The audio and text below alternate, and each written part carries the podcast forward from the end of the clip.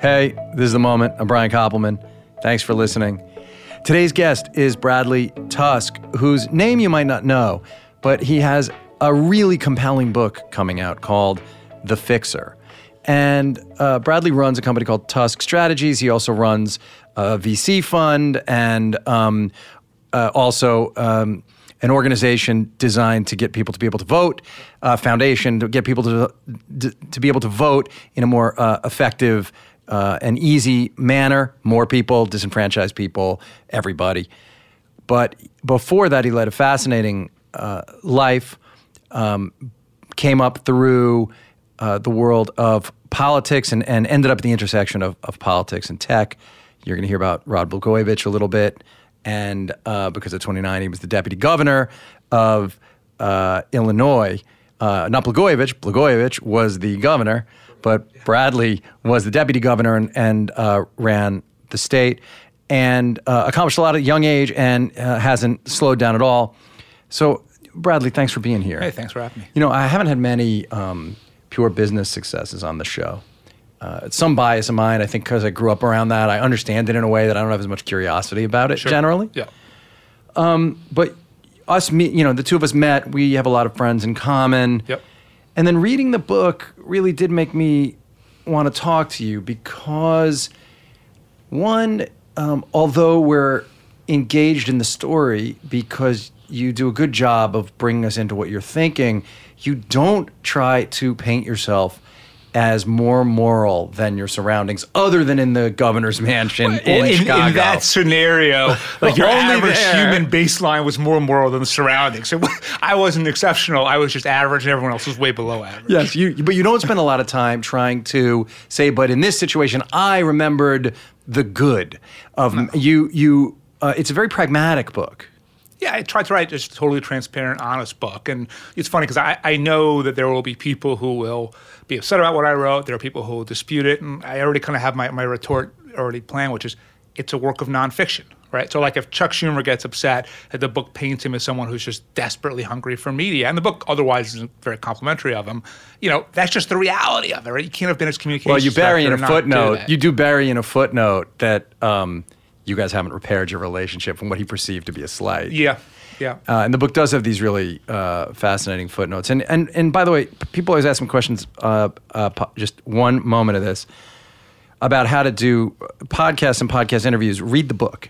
It's very helpful if you actually read the book before the person comes in. So here, what I'm most interested in is how you developed your ability to diagnose complex strategic situations. That is, how you train yourself to subsume your emotional reactions, stay Yep. clear-headed, and patient enough to take apart the situation and find your path through. Because that is a is really uh, repeated over and over in, in, in the book. Yeah. Uh, everyone around you reacts emotionally. Everyone has something they want, and you find a way to see the matrix. So th- that's not purely an innate skill. Can you just talk about Yeah, that? I mean, it's, it's interesting. So um, I went to law school and then never practiced a day of law in my life. Um, and people all the me. time, right, will say to me, should I go to law school?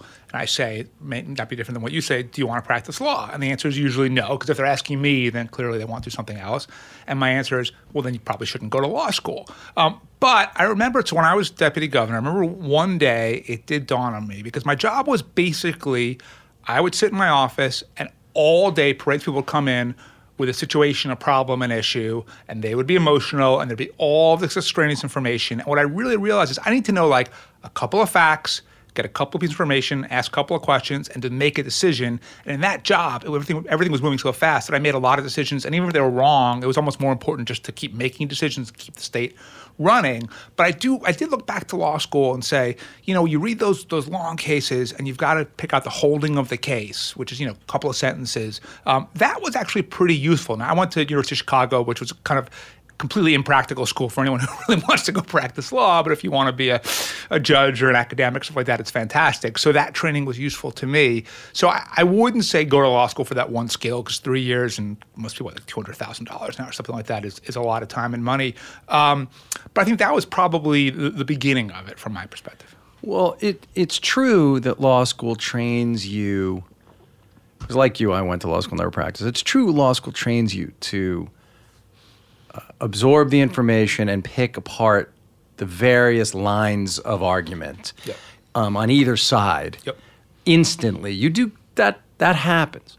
But many people go to law school and we see them as members of Congress yelling and sputtering, right? So I'm asking a, a slightly different question, which- which is what is in your internal makeup, do you think? And what have you, how have you tried to groom that part of yourself to think, to, to find the patience to think strategically? I'm asking less about the skill and more about uh, the internal setup Yeah. to apply the skill. It- It's it's a fair question, um, and, and the answer might be, although it doesn't make me sound great, it might just be arrogance, quite frankly, which is um, I'm usually able to look at a situation and say, here's what I think should be done, and I'm usually able to move towards that outcome either because I can move other people to my will to a certain extent, or I'm willing to say no and say unpopular things. And as a result, usually, if you work harder than everyone else and you have a stronger will than everyone else, you tend to get to the right place. And then with enough repetitions, like anything, it just becomes in, inherent, right? So to a certain extent, it's probably like, I think I know better. To a certain extent, there's part of me that always wants to say no and fuck you to everything. Um, there's part of me that wants to get along. You know, I'm like a screw up human being, like every screw up human Oh, being. sure. But I think when it, when you add it all together, what it tends to result in is um, enough confidence or hubris, whatever it is, to kind of know the the solution that makes sense to me. And I guess my mind works in a less emotional, more logical, rational way. Always. Has it always? Yeah, I when you were so. in ninth grade, you were able so. to uh, deal with like uh, criticism You know, from an authority without just go. You know, instead of saying "fuck you," you'd find your way to to do what you had to do to enact "fuck you." Sure. Basically. I mean, when I was in ninth grade, I was one of those kids that was really good at dealing with adults and really bad at dealing with other kids. Uh-huh. So, um, from that standpoint, yeah, I could sort of figure out, like, okay, I want to do this or I want to do that, and how do I make it Where'd you grow up? I grew up in, in Brooklyn and then on Long Island. Um, what high school did you go to? Lawrence High School in Nassau County, uh, right next to JFK Airport. And um, so, you know, so from that standpoint, I kind of always understood, okay, I want to achieve X. Here's what I have to do to get there. And there's multiple routes, just multiple to skin a cat, right? Um, so, uh, so I think from that standpoint, I had been doing that all the way through. Um, and then just as time went on, I got more and more confident in my ability to at least reach a logical conclusion. Yeah. When uh, to one, so what was the big difficulty you had with people your own age? Was it the arrogance thing? Mean, I relate to this. Was it you were probably some- in- in you basically were like um, recognize my the the fact that you guys don't recognize my innate specialness. I think that was probably some of it. I was look, I was small and funny looking. Um, I really wanted people to like me, and I have learned over time that's the worst way for people to actually Yeah, like you. Uh, there was definitely some arrogance, and you put that all together, and also just look the same independence that allows me to probably make pretty rational decisions in the heat of the moment. The same independence that, has allowed me to have a reasonably interesting career to date. Um, was also pl- I'm sure at play when I was a kid and you know you can you can show your independence and that works on one level but on the other hand it's hard to ingratiate yourself into a group a couple times in the book, it seems that you're in these meetings. People ask you for counsel. Um, long before, and, and the structure of the book's great. As a writer, I really love that you start with this question about Uber and then go back and then bring us back to. that was my editor's idea But it was smart, though, really smart because it gets us focused on something that's happening now. And of course, you couldn't go back and re- revise when De Blasio then won. Right.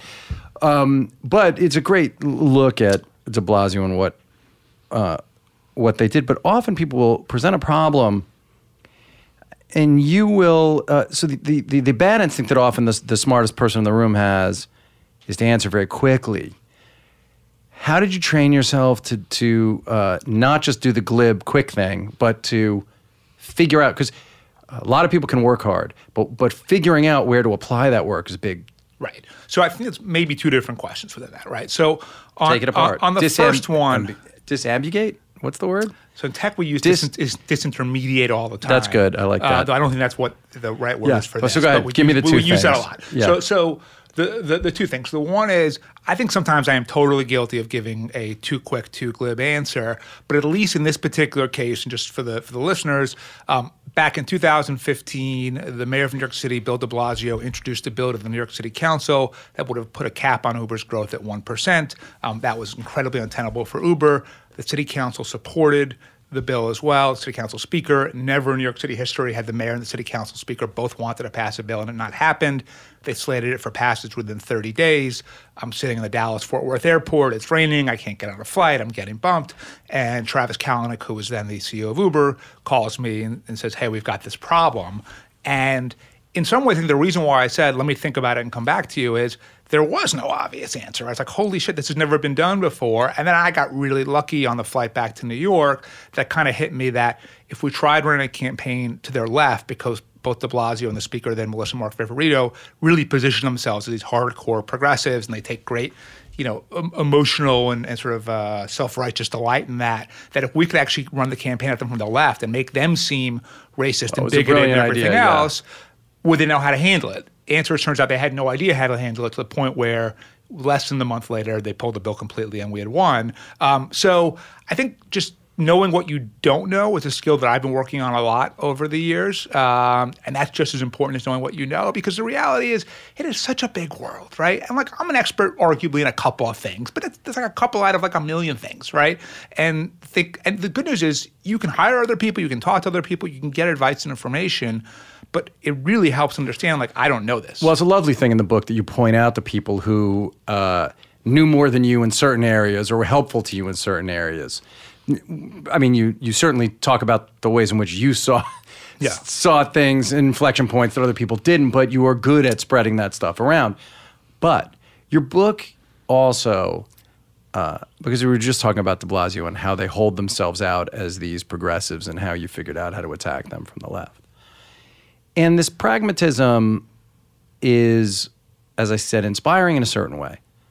Because if you're level headed and you do the work, you do the research, you think until you have the right answer and then you go after it, you sort of show that you can win against these people um, who have very few inputs that I mean you talk a lot about the inside and outside game in the book, but very few inputs that matter to them. And if you can figure out what the inputs are. But the book's fucking depressing. Be, because um, you really, it's the opposite of watching um, The American President, you know, by Aaron Sorkin. I mean, you are really showing us, and this is sort of like the book hidden within your book, right? The book hidden within the book is this book about the grimy, uh, self serving, limited world of governance as it exists in America in 2018. Yeah, in fact, you know what? So my gut is that that world is purely human nature and it existed in the Grecian times and the Roman times and everything else. The only difference is the rest of the world, and especially media and the internet, has evolved to a way to take the worst tendencies of politicians and put them on hyperspeed. So, what is this all about? In my view, and I say this in the book, I'm sure it'll make some people upset, but 99.9% of politicians are desperately insecure, self loathing people that don't have the talent to make it in any other business and can't live without the validation and affirmation that comes with running for office and holding office. What that means is if you want to figure out what a politician's going to do on any given issue, it's really very simple. They take a look and say, here's who votes in my primary, and because of ger- gerrymandering, that's really what determines. I mean, you point out that 218,000 people elect or something yeah, like that. 282 elected de Blasio. 282 elected. 6 million people in the city. Right. Right. So, and this, by the way, this is true on the congressional level. Right, and then three something the second time. Yeah, it's 310, I think, the second time. Um, they're very law. Even if they're idiots in one way, they're extremely rational in another way, which is they truly understand what actual factors go into electing them and unelecting them. And they make every decision based on is this more likely to get me reelected or unelected? Is this more likely to help me win the next office or more likely to hinder that? And that's it, because they have such a deep hole in their psyche. They can't live without the validation that this office provides. So it doesn't matter how right the morality is on climate change or guns or healthcare, education, or anything else. It's like saying to them, you can't have oxygen anymore. So there are only two politicians in the whole book um, about whom you write positively in a way. I mean, three. You don't you don't rip on Hillary, but Schumer. Although you do, I can imagine being Schumer and not being able to see that in fact you you you write in, incredibly flatteringly about him, primarily. Yeah. Because you say he does the work. Yep. And he actually cares. He does and wants to serve. Yep. But that the top note with him is the politician's top note, is the need for attention, the need to be in the press, and all that Right. shit. And Bloomberg, you clearly believe Michael Yeah. Bloomberg is the platonic ideal of what a statesperson should be. Yeah, I mean, and just so the listeners understand, I worked for him at City Hall. I ran his mayoral campaign. You, that you got him elected in the third campaign. I've you were a- around him before exposure that. to the man to make a really reasoned decision about sort of how he is. So it's not based on like, hey, I saw him speak three times and he was so great. I love Obama. Whatever it is, I, I do love Obama, but that's I don't know Obama well enough beyond that. Yeah, you don't say anything bad about Obama in, the, uh, in the book. I mean, you talk about a strategy you uh, deployed To to, keep him neutral, control Obama in a political, Yeah, uh, in, in- a yeah. mayoral race. But you don't say anything bad about him. No. But but do you think that it's uh, that inertia me that it's inexorable? We are in an inexorable decline because there are so few. Uh, there are so few uh, statesmen and women drawn to this profession are able to succeed in the profession, and so. Um, this need to serve their base because they realize that the donor base, uh, which leads to their electoral base, predominates so much more heavily. Do you, you think it's one? Do you think it's changeable? And two, can you shed a little light because you you this might have been beyond the scope of the book, but I know you saw it because I can tell how you think. What is the lie they tell themselves? So the lie they tell us, let's work, let's work back. Yeah, sure. The lie they tell themselves, and this is consistently, is it's more important for me to be here than any individual issue because overall I'm doing I'll do good. Correct. You know, I believe in these progressive values and these conservative values, whatever it is. So my vote for the party is needed, my vote for the committee is needed, and that and the most people who are complaining don't understand 99% of what I have to do all day. And so sure, on an individual issue, I may look selfish or I may look weak, but ultimately my being here is far more important than not. Um, so that they all tell themselves. So if we look at the now Uber, um, let's disambiguate the Uber. I still Uh, think that's a word, yeah. it is. Yo, it is. You looked it up? Yeah. Okay. I didn't because I thought it was a word. It, it, it turns out to be. Um, but here I'm going to show you the word because it's a podcast. He's telling the truth. It's a word. It's a word. Disambiguation refers to the removal of ambiguity by making something clear. Narrows down the meaning of words so that you understand them. So let's take this all apart. Yeah. So, um, but but if we if we if we separate out and just go down to like sort of the ideal of what Uber was versus the cabs, not not where Uber's not Yeah. not necessarily where Uber is t- today. Yeah. All the various uh, issues we talk about in the book is is De Blasio presents himself as uh, progressive. But that the medallion owners who are a had a kind of a now I know a lot about the medallion thing had a separate from this had a plantation like operation going Yeah. some combination of plantation and um, those uh, rent to buy stores you know what do you call those stores where they pay layaway Oh, yeah, plans layaway, yeah. right that's what they had because they would Right. they would buy these um, taxi cab medallions the taxi cab drivers, most people know this, would have to work four, five, six hours of their shift Just to pay back. just to pay back the interest on what it would cost to have the medallions. And the corruption was there was this limited number of medallions that was put in. Was that a statutory? Yeah, it's, it's New York City law from for decades. That the I don't even know when it TL, the. Taxi and Limousine Con- Yeah. Commission, controls the number of medallions ostensibly for safety, but in truth, t- to keep this protected class of people it's a rich. Cartel. Yeah. Right. So how would those people have argued that that system was the better system? How would they have told themselves that was what to do? And why didn't most New Yorkers understand until you guys came around? So the, the taxi medallion owners, I don't think even need to lie to themselves. All they care about is making money. Oh, yeah, that for sure. So the politicians who were then doing their bidding. One of way, them I personally like. I grew up with him, but uh, uh, not Gene Freidman. no, a- A- Andy Murstein I like Don't know, okay. personally. he owns a lot of them, and he's a great guy. All right, there there has to be one, right? Um, so if you're a politician, and, and just to be clear, New York City is an easy thing to talk about because people are interested in New York and they know about it. But this played out in almost every single city in the country, really all over the world, quite frankly. So what your average politician who is doing taxes bidding told themselves was a few things. Number one, um, I can't. This this system is so screwed up, and I can't win unless I raise money. And these guys are an incredible source of money.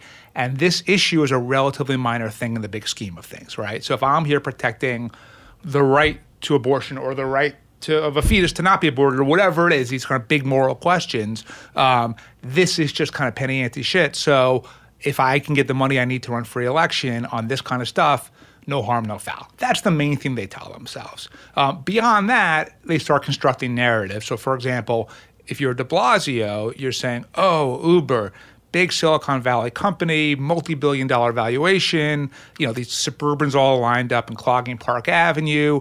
I'm against that. And whenever it's me, de Blasio, hero of the people, against big bad corporation, I win, right? So he looked at this and said, oh, this is a great dynamic for me. What he didn't understand is, yeah, that's part of Uber's business, but a lot of Uber's business are people from the boroughs who can't get into Manhattan to work. this is a terrific argument. Yeah, Yeah. I mean, I remember the, one of the, fir- the first or second time Travis and I ever met. This was back in 2011 when I started working with Uber.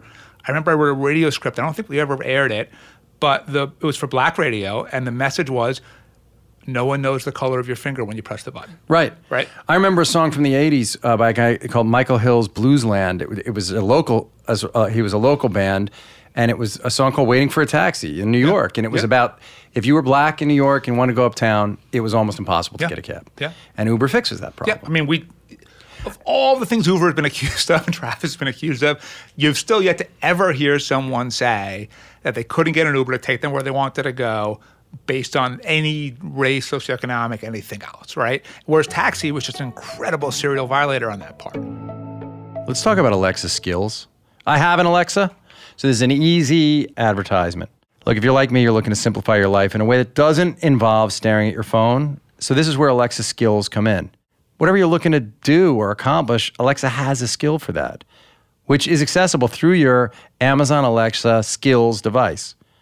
Whether you want to check the forecast, discover a new artist, or set a schedule reminder, Alexa skills can help. Browse all skills available on Alexa by visiting the Amazon Alexa Skills app. Just click on the Skills and Games tab or online at amazon.com/skills. An easy way to find some of the best skills is to ask Alexa, Alexa, what are your best skills? Here's the thing, you know, it's not like you need to download or install any skill you want to use. You just ask Alexa to open a skill and it'll automatically start. I'm so tempted right now to say Alexa and then say a skill so that you, it, your Alexa turns on, but I, I won't. Um, there are more than 30,000 skills to choose from by going to the skill storefront, amazon.com slash skills, or the skills tab in your Amazon Alexa app. I use the daily quotes sometimes, uh, just Alexa, open daily quotes to get an inspirational quote. I love words of the day. So sometimes I'll do the SAT word of the day uh, to get a definition, a spelling, sample sentence for a new word. You just say, Alexa, what's the word of the day? Which for me, I get a great feeling when I know it. And then when I don't, I also get a good feeling, which is like, well, hey, now I know this word. Try an Alexa skill today to simplify your life by simply saying, Alexa, what are your best skills? To find some of the most popular skills on any Alexa skills enabled device. Find your favorites today. Alexa skills. Get in there.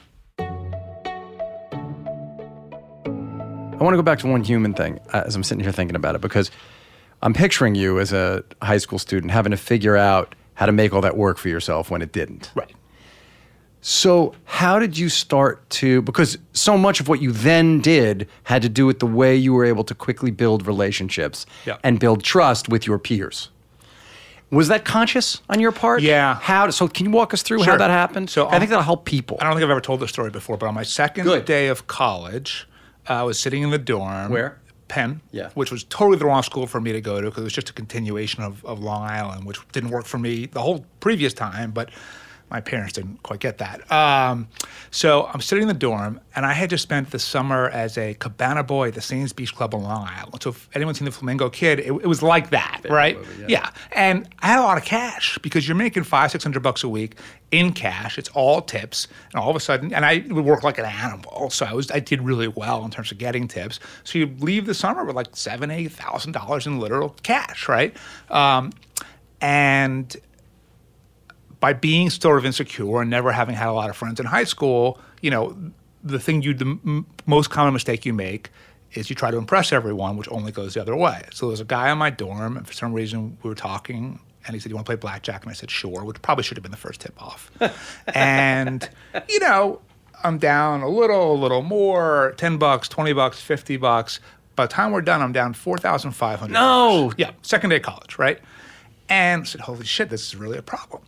So I go in the next day to sit sit with a guy. And I said, "Listen, I don't have forty five hundred dollars." And yeah, I mean, in theory, I had it, but I had other expenses like books and stuff, yeah, right? sure. Um, and we negotiated a deal, six hundred dollars. And I went to the ATM. I got out six hundred dollars, and I paid him. Great deal done. Should be fine. Problem is, it was such a bad deal for him. He negotiated eleven cents on the dollar that all of his friends were like, "You fucking Ah, idiot." you ma- you you allowed him to look like a schmuck. Correct. In retrospect, I realized you got to give people more of a win than that, but I didn't know that at the time, right? Um, so he starts coming after me, threatening me. I have to move. You know, I had to move my dorm. So college was like a sort of, in many ways, an unpleasant experience because I had these people always threatening to kill me every time I ran into them.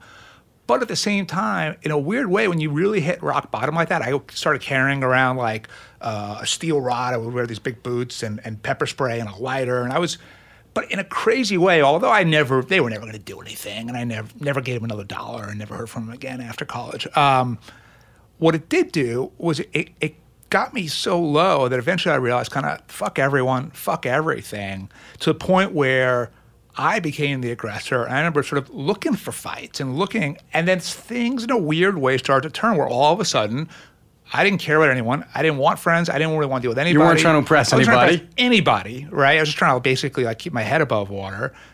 Started making friends, right?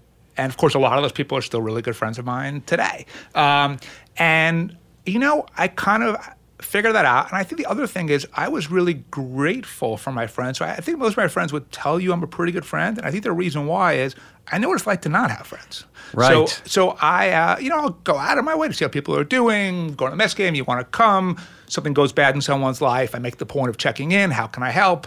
You know, over the years, I've been lucky to have a decent amount of influence. I'm able to help in a way that most people usually It's a great can't. feeling. Um, and so I kept kind of collecting more and more friends as a result. Um, remember- And so- you learned how to be a good friend. yeah, yeah. In fact, when I turned 40, I remember I had a, a 40th birthday party a couple of years ago in, in New Orleans. Like 60 people flew down to celebrate with me, and I was like so gratified. And it was sort of like the absolute end of the story, right, from what had happened in, in college and childhood. Um, Except being hurt by the people who didn't come, deciding whether or not their reason was valid. No, taking you a few can't do that. I know, You I got can't over it. do that. Taking a few years to get over it, but I did. Um, everyone's cool. Wow, that's But, uh, horrible. I understand. That's yeah. painful. But uh, yeah, I, I for my 45th birthday, there were like one friend of mine d- didn't show up, and of course, it's the person who. Uh, that person showing up would have given you a certain kind of validation. Not a, it wasn't like a fancy person to anyone else, but to me, Mattered it, to you. it mattered that Yeah. that person showed up. And I remember being say, sitting with Amy. It was this great night. All my friends except for this one person showed up, and Amy looked at me like, "What's wrong?" I said, "Well, you know that dude," and it didn't show up. And then she basically, I'm sure what your family said. She was just like, "Come on, like, Yeah. have it just noticing all these people who, who you love, Right. Right. who are here." Yeah, yeah, and I, I, I loved it, and I had a great. a it was a great. It was a great, great party. It is a curse of people who have to win, which I wanted to ask you about. Okay. Too, because, like, okay, so your um, rationality, pragmatism, ability to defer gratification, ability to figure out what the ultimate win is, so that while other people might be looking um, for short term endorphin hits, you're good at looking for the ultimate win, um, even if that means not satisfying the ego short term. But and it, but but um, and it's clear that like so figuring that stuff out gives you a certain rush. You like to execute a plan, you like to win. But what's like the part that's really the most fun for you? Like what do you what makes you feel alive in I think it's two things. One is um, kind of the sale, right? Which is when my first job out of college, I was kind of Henry Stern was the New York City Parks Commissioner. He's a sort of legendary, wacky figure, um, and he loved doing stunts and getting attention. And I was his press secretary, and the thing I love about the job is if I could get seven TV cameras to come because we dressed him up like a shepherd and he led a, a flock of sheep across a sheep meadow, that was like a win, right? And depending what page we were on in the Daily News the next day or New York One, wherever it was.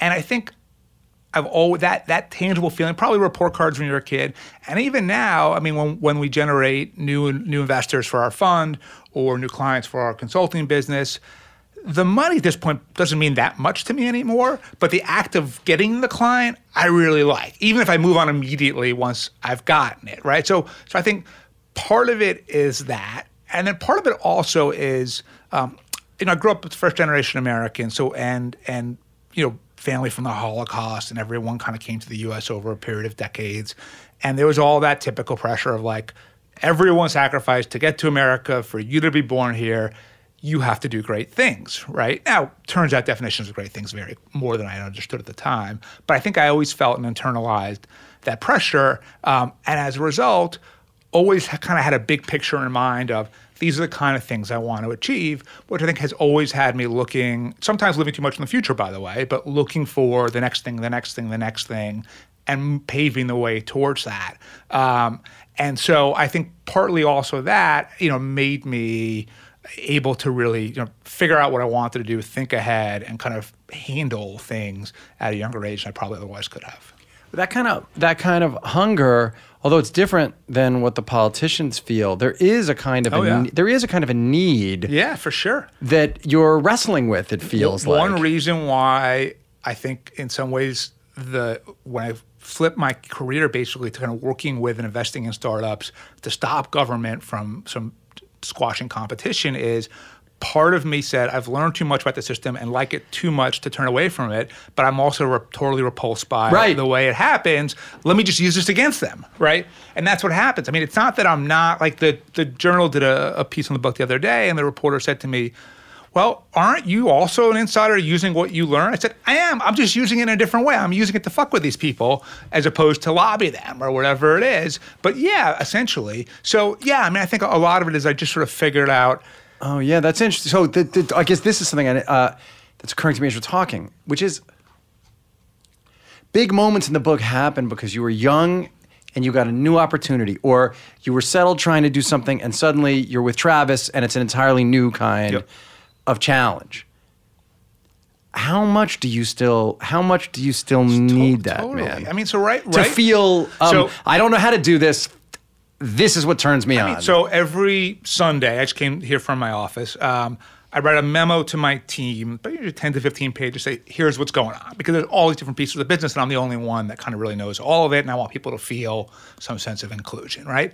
When I look at the list, there are so many things we're doing that are interesting, but totally unnecessary. Like, we're bidding to buy a casino in Las Vegas right now. Um, do I have any business owning a casino? Probably not. Hopefully, as part of your VC business, no, separately. Have a casino Like a private company. equity play, Yeah, yeah. of, I'm funding it, and you know that involved and everything else. But I think we can build. A, I have a vision for a new type of casino that is really tech focused, really younger focused. You know, the FanDuel sports book, esports, axe throwing, first casino to not accept social security checks. You know, just a different, in some ways more socially conscious, but just a different type of facility that maybe I could then build out into a chain and then sell it or take it public or whatever it is. Right. Your your your your experience with FanDuel, Yeah. and um, the other one tells DraftKings, yeah. You're very on top of this whole what's going to happen to sports betting in yeah, the country and, now. and we're working on because we're investors in FanDuel and work with them. We're working on their sports betting license fights. That's going to happen all over the country over the next couple. Are you going to be one of the leaders of that?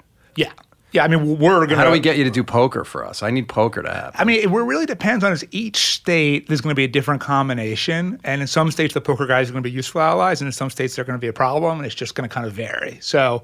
We'll see, uh, but there might be some places. California, the poker rooms that could that they could prove to be useful. Um, so uh, right, because you wrote rounders and all that, so that, that's your that's your thing. Poker's important to me. Yeah, exactly. So anyway, do I look? But as you you'll see if you read the book, I got really lucky in that when I started working with Uber, Travis called me up and said, "Hey, I can't afford your fee. Would you take equity?" Thank God I said yes. Uh, it was And the fee, which you say in the book, the smallest fee back then that you would have charged was twenty five thousand a Yeah. month. So that if And- you're getting that over a couple of years from a Series A company, that then becomes worth seventy two billion dollars. If half of that is in your, you know, you say it went up 250 times. So, Yeah. I mean, I did the math Yeah. because it's easy to do from the book. So you're talking about you made over 100 million dollars from Uber, which is, uh, you know, you delayed your gratification.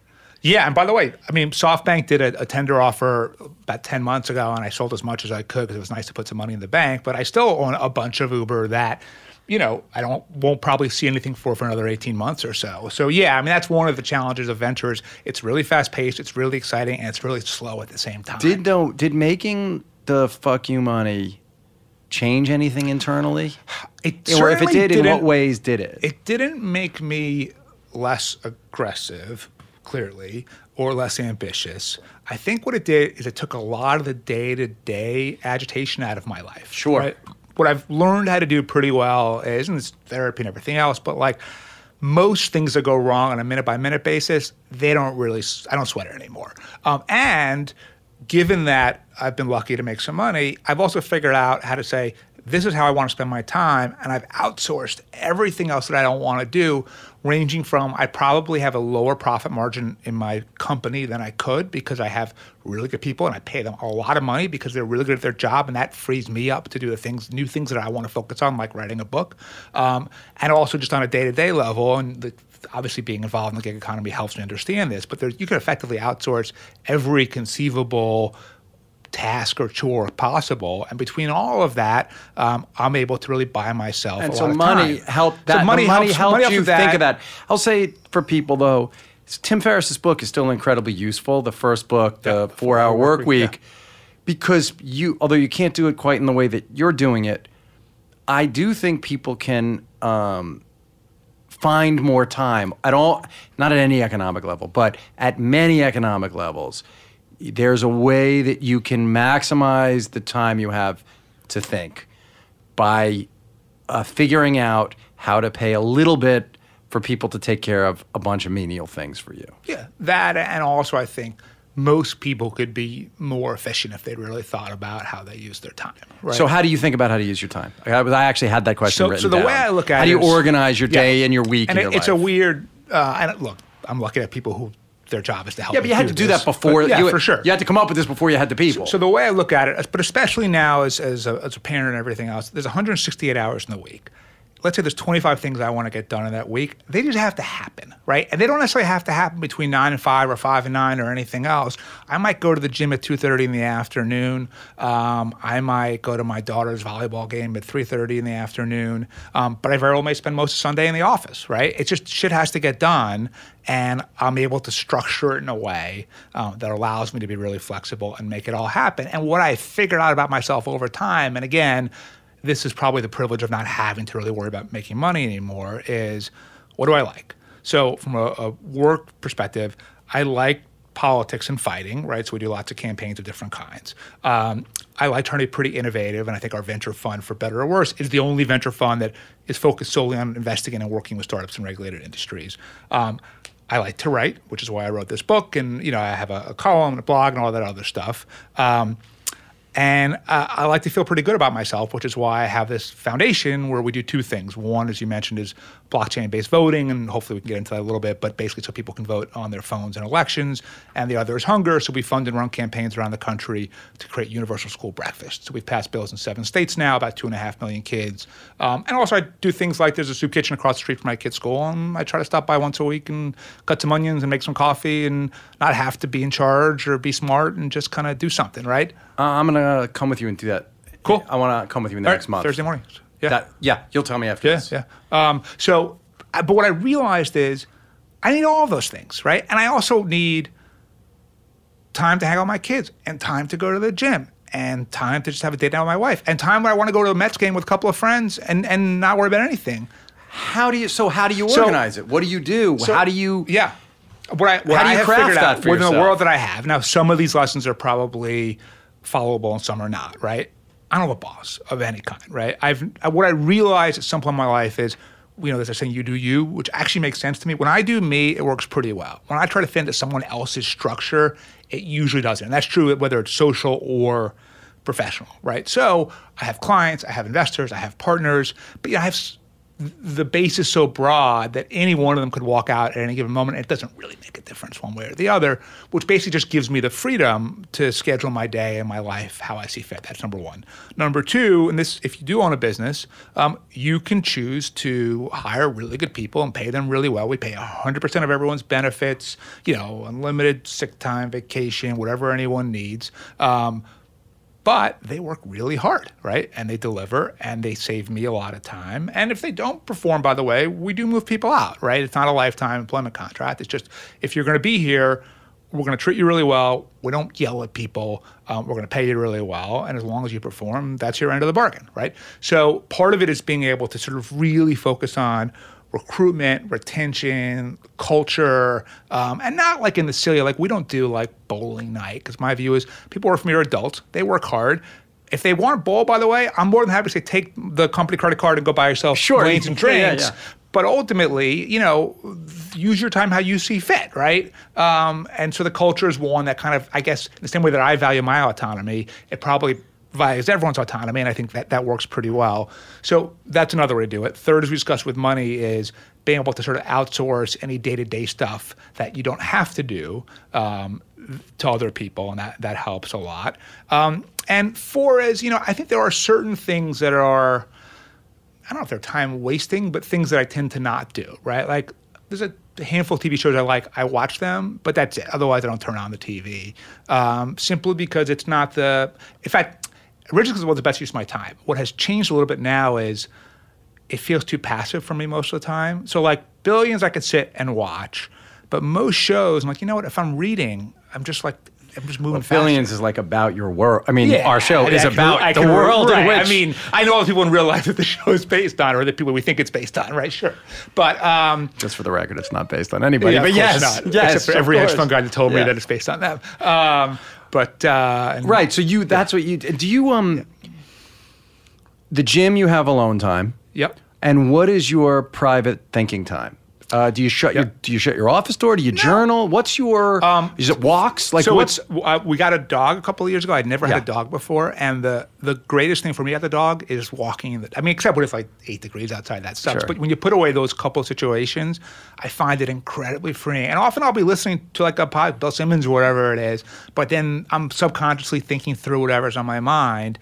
That's number one. Number two, one of the reasons that I like writing a column is I can work out concepts where I have kind of a, a notion of something and kind of build it out, right? In fact, the problem for me tends to be I write fast and I want to get things done fast, and I should take more time and build it out more. In fact, now I'm writing fewer columns and trying to write better columns. Um, but um, but yeah, so it's it's a little bit of that, but it's also I find generally speaking. When I put words on paper, things are more likely to happen. I have a rigorous to-do list every single day. My day doesn't end until everything is crossed off the to-do so list. So when do you write that list? The night before, or the morning Right, the night before, and I so before you go, okay, this is crucial list. for people, right? Because this they can, everybody can Everybody do this. this, yeah. Nobody can't do this. How long does that take?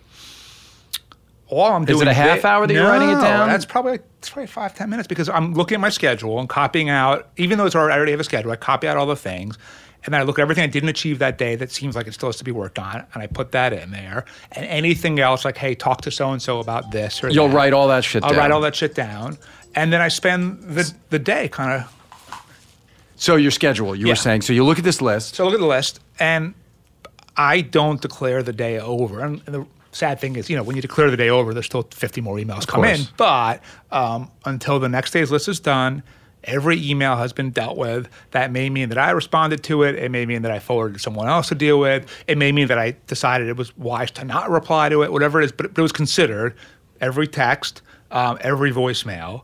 And once that's all cleared out, and once the, the, the, that day's list is done and the next day's list is written, I consider the day over. Do you have particular times that you will look at emails, or are you doing it all day? No, I'm either really good or really bad at email. I am re- I am very efficient on email. I generally try to reply almost immediately. Uh, I use Outlook, so I just hit the flag button for anything I can't deal with right now. And what I find is, you know, a couple of times during the day, I'm on a conference call that requires my presence, but not my sort of active presence. If that makes sense, Yes. right? And uh, especially can blow those- them. that- Yeah, that- I love those, those Apple ear AirPods now. I stick them in my ear, and that's and then on my both my hands are free. Sure. And I just go through and I just clear them all out. Which, by the way, that means if you deal with Tusk, uh, what you want is an in-person meeting, so he can has to focus Has to- on you completely. don't you don't want to be You on one of those conference call. conference calls with six people because uh, he's giving you as much of his brain as, as he needs to, and it's not uh, the full thing. But that's not just me. Like, do you ever on a, on a in a meeting, but someone's dialing in, and when as soon as they start talking, everyone pulls out their phone. It's the word. Well, I want yes, but that's you know, it, it's highly inefficient. But I think about that Mark McCormack thing where he would never take a call. You know, Mark McCormack there Yeah. wrote the things they don't teach you at Harvard Yeah. Business. His thing was never take an incoming phone call. Have them write it down. You can return it in two minutes. Right. Never take an incoming phone call. It's a really like none of us are disciplined like that, but it's Yeah, a really it's- it's good a smart idea. It's really smart. Well, but I'm sure I don't answer the phone if I don't. If, if there's a number I don't know, of course. I never take the call. but the right? emails, uh, we But open our emails constantly. where and we open them and we respond. You know, and, and it's not on our timetable. I do it. I'm terrible at it. Being on set forces me not to. When I'm shooting, Do you not I even have your phone in your pocket? I'll hand it to. It depends what we're doing. Right. But there are big parts of the day that I will put my phone away and give it to somebody else. Especially if actors are working, you're not going to be sitting there at the monitor while Right. an actor's working, checking your Disrespectful, yeah. checking your. e- You just can't. Right. I mean, you just can't do that. But it's great because it frees you. forces you to focus. Do you meditate? badly. Um, so the problem for me is I I'm interested in happiness science. Uh, I read a lot of books about it and articles and all of that, and so I'm and I'm diligent, right? So I make a list. Meditation is something you should do to be happy. So then I sit there and I put on Headspace or Calm or whatever it is, and I try to say, focus, focus, focus, clear your mind. And of course, I make it much worse. And then you feel like a failure. Totally. So um, I have periods where I try to get into it, and then I have periods where I give myself a break. I'm on a break right now. Um, but Well, the people at the people at home can play the drinking game right now because I'm going to say, but you probably haven't tried TM because TM there's no, No. fa- there, which is what I do every day. There's just no failure in TM. Yeah. Um, I Maybe gotta, that's I gotta fix go. that for you. Um, yeah, I gotta, yeah, I gotta set you up with Bob Roth, teach you, and then you'll feel great. Um, because it's another time that I, it's a forced disconnection. How long do you do it for? Twenty minutes twice a day, Twice it. So what's the first time I get? Sometime in the morning. and then sometime before dinner. It doesn't matter when. Sometimes, like today, I did And it your at staff knows thirty. not to bother you. Mm-hmm. Yeah, we just respect that? say to our assistants, because Dave does Dave it does too, also. yeah. And so now we don't always meditate. I'll say partnership, it's great, right? So one of us can be dealing with something and the other one can be meditating. But we both find that we get so much more productivity and so much more clarity of thought.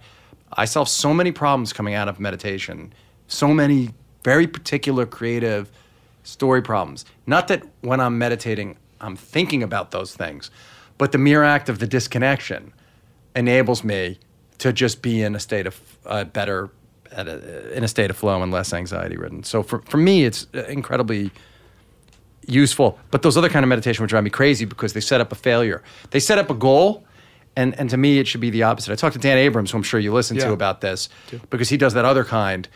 And um, and I think that that's too difficult. I want to talk about incentives a little Yeah. bit.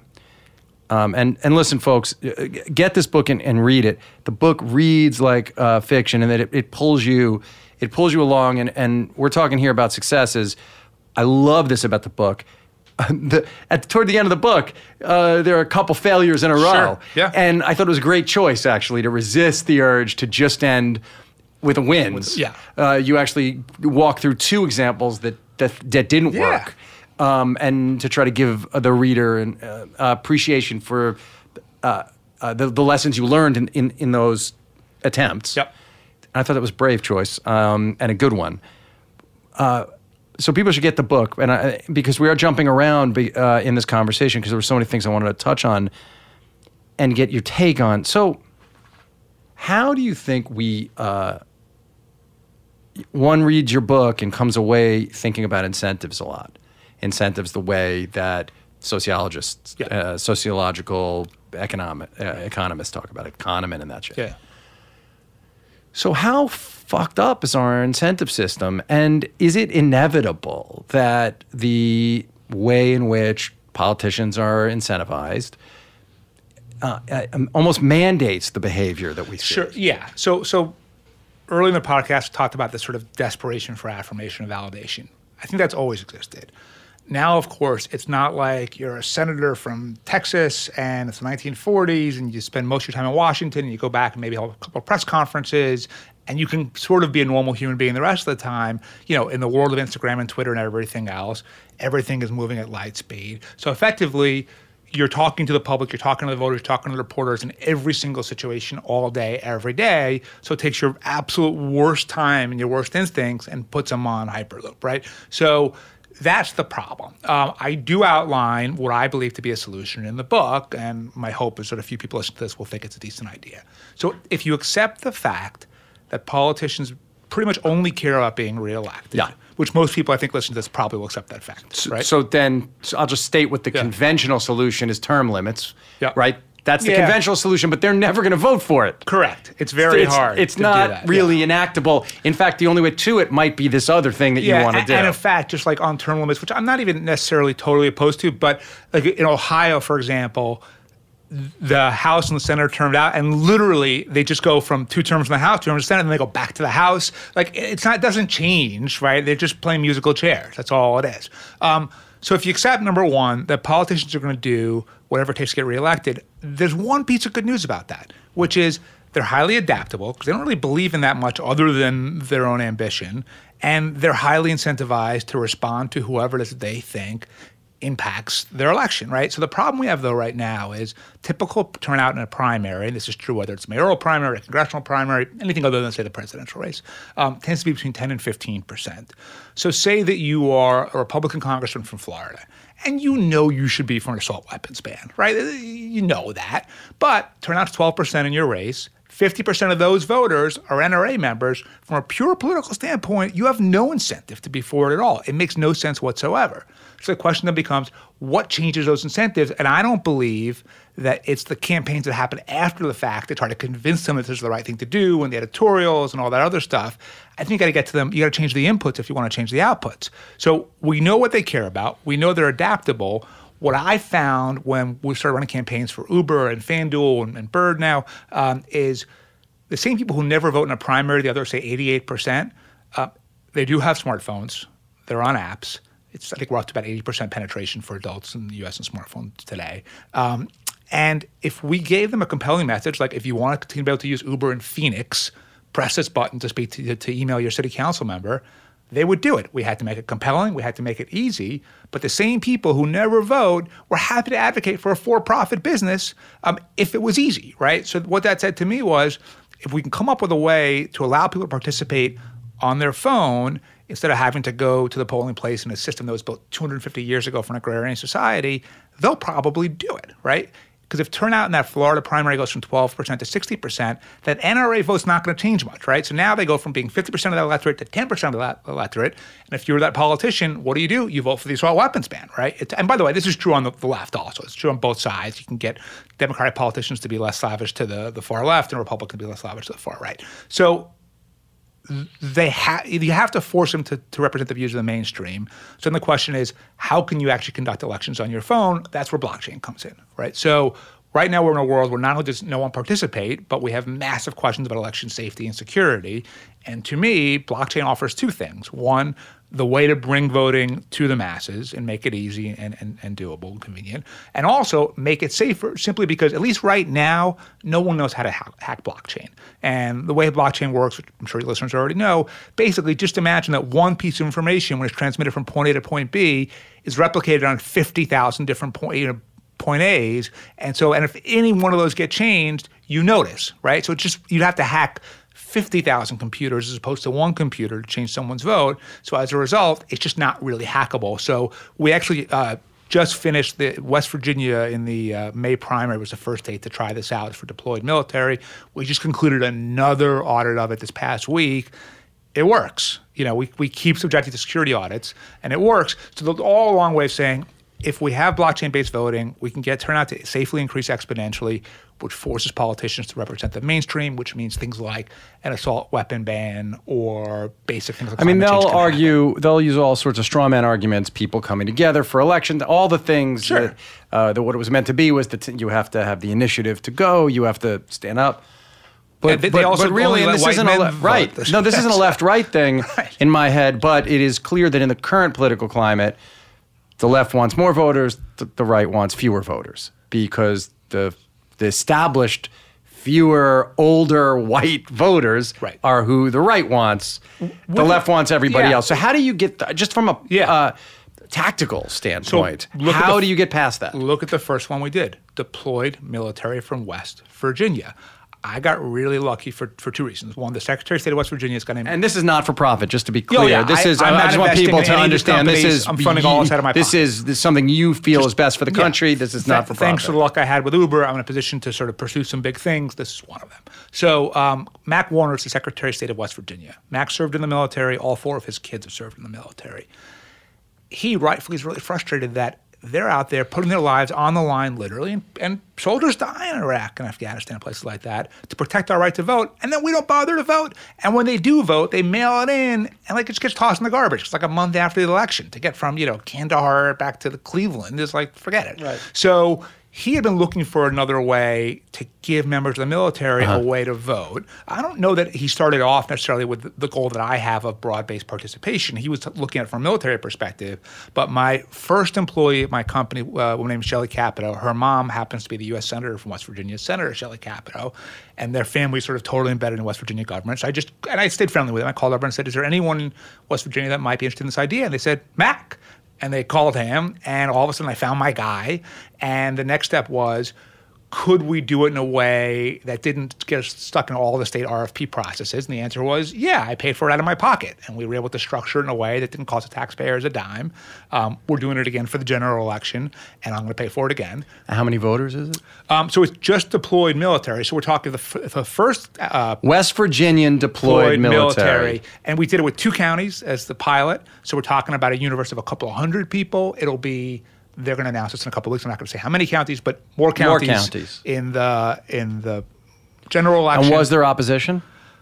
not that much locally because I think that it's really hard to say this person who's trying to avoid driving over or stepping on IED Sure. you know, shouldn't have it easier to vote. By we use facial recognition, finger biometrics. It's it's a pretty rigorous process to be able to actually cast the ballot. Here's where the opposition has come in. The existing voting companies, the entrenched interests So voting is just like taxi. It's just like you know the hotel stopping Airbnb, the casino stopping FanDuel. In every industry, you have your entrenched interests who haven't innovated for a very long time, who are terrified of change, probably rightfully so, because they probably won't survive it, quite frankly, um, and they poo-poo all over it. So that's number one. Number two are these sort of election security academics at Michigan or Florida or whatever it is, where I think for them mainly it's the Wall Street Journal calls them and says, "What do you think of this thing that Tusk and West Virginia are doing?"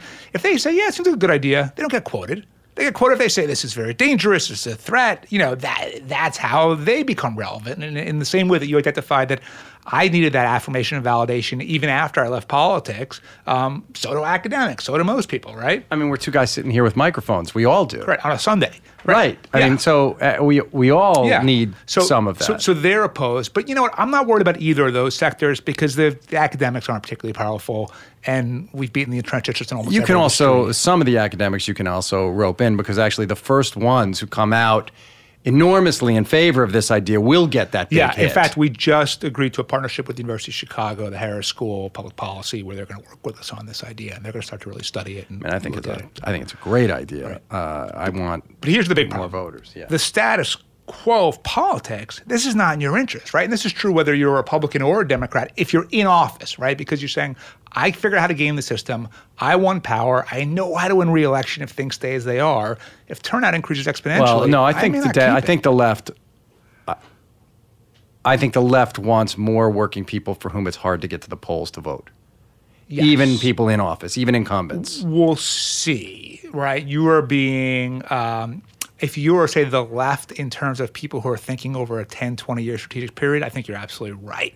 Um, if you're thinking about people who say, I need to win my next reelection in two years, Well, but different ballgame. Right. You think you think I think your average elected official is going to be scared of it. And by the way, if you are a lobbyist, a union, a trade group, if you're anyone that really just benefits disproportionately from a low turnout system because you can wield ex, you know, Power. outsized power, you don't want change, right? All of a sudden, your $2 million you can throw into the race becomes a lot less meaningful if you're trying to influence you know, 400,000 voters as opposed to 40,000 voters. So, as I said, um, you don't take pains in the book to paint yourself as more moral. On the other hand, it is clear that you were able to retain uh, uh, your perspective on right and wrong throughout this whole thing. I think that's what better talk, talk about Illinois. Uh, yeah, and and so well, Illinois, but but in all- in in many of these things, it seemed you had a pretty keen awareness of where the lines of acceptable behavior were and the lines of behavior that wasn't necessarily acceptable. yeah, it's called having a conscience and not being an idiot. I mean, right? yeah, but often people think that's not really a, an, an asset in the line of work. you know, it's funny. So they think that just like there's a point in the book that that I talk about um, spin and kind of political communications and kind of what I learned from a guy named Howard Wolfson, who I think is the smartest person I've ever met in that, in that field. And what I learned from time is the best spin is not like, oh, I'm so clever, I'm going to deploy this tactic or that. It's no spin, right? If you can just explain to a reporter, here's what happened, here's why we did it, here's what we tried to achieve, and we succeeded, we failed, whatever it is, 90% of the time, that's fine with them. They're like, okay, I just want to know what happened. I don't want to be bullshitted, right? Yeah, that story you tell about the way you figured out, you and Howard figured Yeah, out to Howard. elect Bloomberg. Yeah. that the- well, Oh yeah, oh, no, I mean, but I think the Wayne Barrett story. But yeah, that that. But the, the the the the idea that when you brought that one reporter into the conversation, you had him embargo the story. Yeah, Michael Barbaro, he hosts the Daily now. Right, but you brought him in, but and told him what you were doing, which was not exactly suppressing the vote, but basically chilling anyone else's interest in trying to compete who could have won. Yes, that's a fair way to put it. and chilling their enthusiasm for Thompson. Uh, and that the, the way in which you br- then got the story out, I thought was uh, really just brilliant. I loved reading that. I mean, so much of the book is like uh, the way my characters, Dave and my characters, think Right. on our show. Yeah. Which is this game theory, optimal sort of way of moving through life. It's fun, by the way. You know, moving the chess pieces is is really. Fun. In fact, you had a scene because I happened to have walked by it. I dropped my son off at camp where Paul Giamatti was sitting in Washington Square Park playing Yeah. chess. I remember it walking by and seeing him sitting there. You guys were filming. I don't know Oh, that's you were there funny. not. Yeah, I was there, of course. And then I I, was saw there it the on the whole day, show yeah. as well. But you know what I thought in a weird way? I didn't think highly of it. And you know what? I was like, he's playing three dimensional chess all day long. This is beneath him. He doesn't even need to. Now, I the scene had a purpose. in Yeah, but he was meeting along. somebody there. I Yeah, get it. yeah, But it was sort of like almost like this guy's playing a chess at a totally yeah, no, he is, level, of course. He says in the first episode of the show, he's, you got to play three dimensional Yeah, chess. Yeah, completely the right. game itself doesn't matter. But the thing you said that was just key is, and it's something we tell every actor who comes on our show, is these people love the game. Even when it's difficult, even when it seems like they're going to lose, even when it seems like their liberty might be at stake, they actually feel the most alive yeah.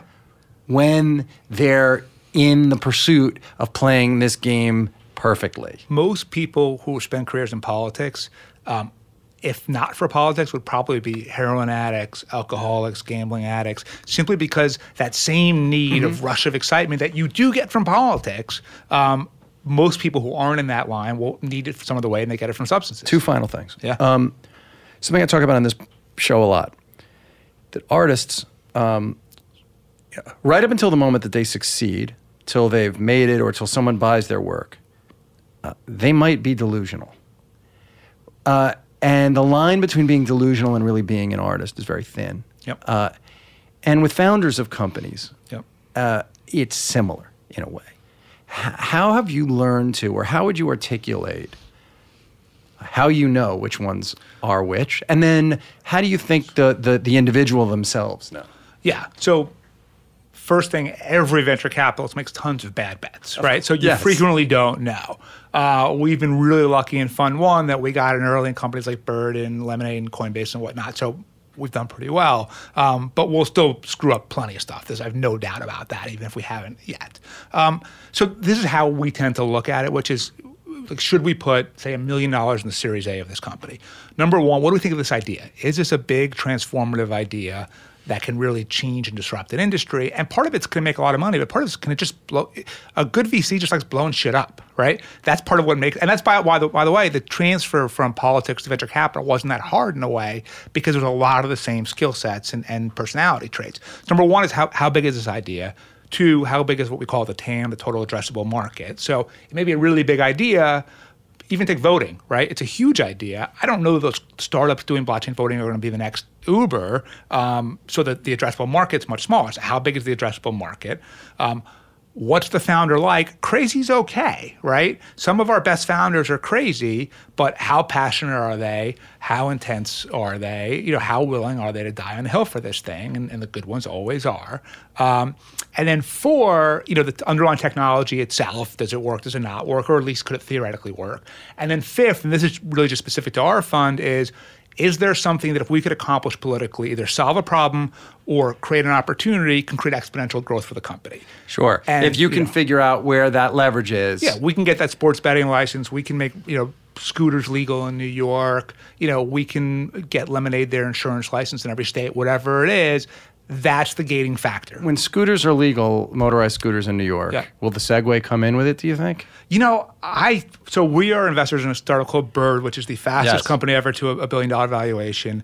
And you know, there's this cautionary tale of Segway, right, which sort of had the same kind of thing, and then and then literally exploded basically, and and ended in, in the early 2000s. Um, and so I often kind of wake up in the middle of the night worried that we're just the next Segway, but I don't I don't think so. No, but Um, if you get the if you get them in, do you Oh, think oh, Segways come behind you? I don't know if they still exist. I mean, you could get some on eBay, maybe. I don't know. Can you only you think you can only get them on eBay? I know this. You can hop on a bird for 15 cents a minute in many places. When's it going to happen here in Manhattan? So um, we uh, announced legislation in the city council a couple of weeks ago. Corey Johnson, city council speaker, came out for it. The New York Times editorial board has already endorsed it. The Daily News has already endorsed it. Um, the state has sort of at least seemed pretty supportive of it. Um, de Blasio administration maybe a little less so, but I feel pretty good that we're going to get this thing done. And if you look at the cap that the council just imposed on ride sharing, they can't say we're doing this in the name of congestion mitigation and then not allow a form of congestion mitigation scooters to exist. Oh, I hadn't thought of this question, but I have to ask it. Yeah. So okay, you uh, you you go hard at De Blasio, you win one, you lose one. Well, I didn't do the second one. Okay, so you win one. but okay, but even more to the point. Yeah. But now you, uh, let's say you don't need his his help, but it would be good to have it. Yeah. What's your? How do you think about It's- that? Do you send emissaries in? Like, what do you Yeah. do to do? How does so that work? Part of it depends on the psychology of the politician. Right? So taking Andrew if there's a highly transactional one, you can move through it. if they're highly transactional, there are also people who, you know, just like people in life, the truth is they respect you more when you beat them up than when you kiss their ass. So there are like Andrew Cuomo is an incredibly tough guy. He's the governor of New York, probably will remain the governor of New York. Um, you know, Andrew can be transactional, but Andrew also really likes to fight. And if he sort of respects that you're going to bring the fight to him, you're more likely to get a good outcome than if you're just obsequious to him, right? Um, with de Blasio, so I also, besides Uber, ran an independent expenditure campaign in 2016 17 to try to knock him out of City Hall. Um, didn't succeed because my whole strategy was predicated on that someone in his administration would be indicted. Indictments, yeah. Nobody was, even though other people have pled guilty to bribing de Blasio. So I still don't entirely understand how this all went down. Um, but I ended up, I was like the single biggest spender in the election as a result. So there's a little bit of like, okay, we know what we can do to each other, kind of wariness.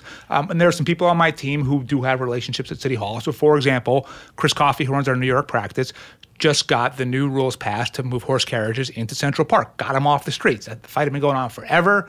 They hired Chris and I class about a year ago to take this thing up. So what- tell- what's the difference? So, so De Blasio just proposed rules. I think it was about a week and a half ago that said uh, horse carriages can no longer be on any street in New York City. They are solely confined to within the boundaries of Central Park, and that's and that it. passed now. So it's a 90-day rulemaking process, um, but it's administrative rule, so there's no real reason its own administration won't validate his proposal. So that will happen. It will happen. So, you know, and that was a fight that lots of people who were really nice to de Blasio had been trying to get that done for years.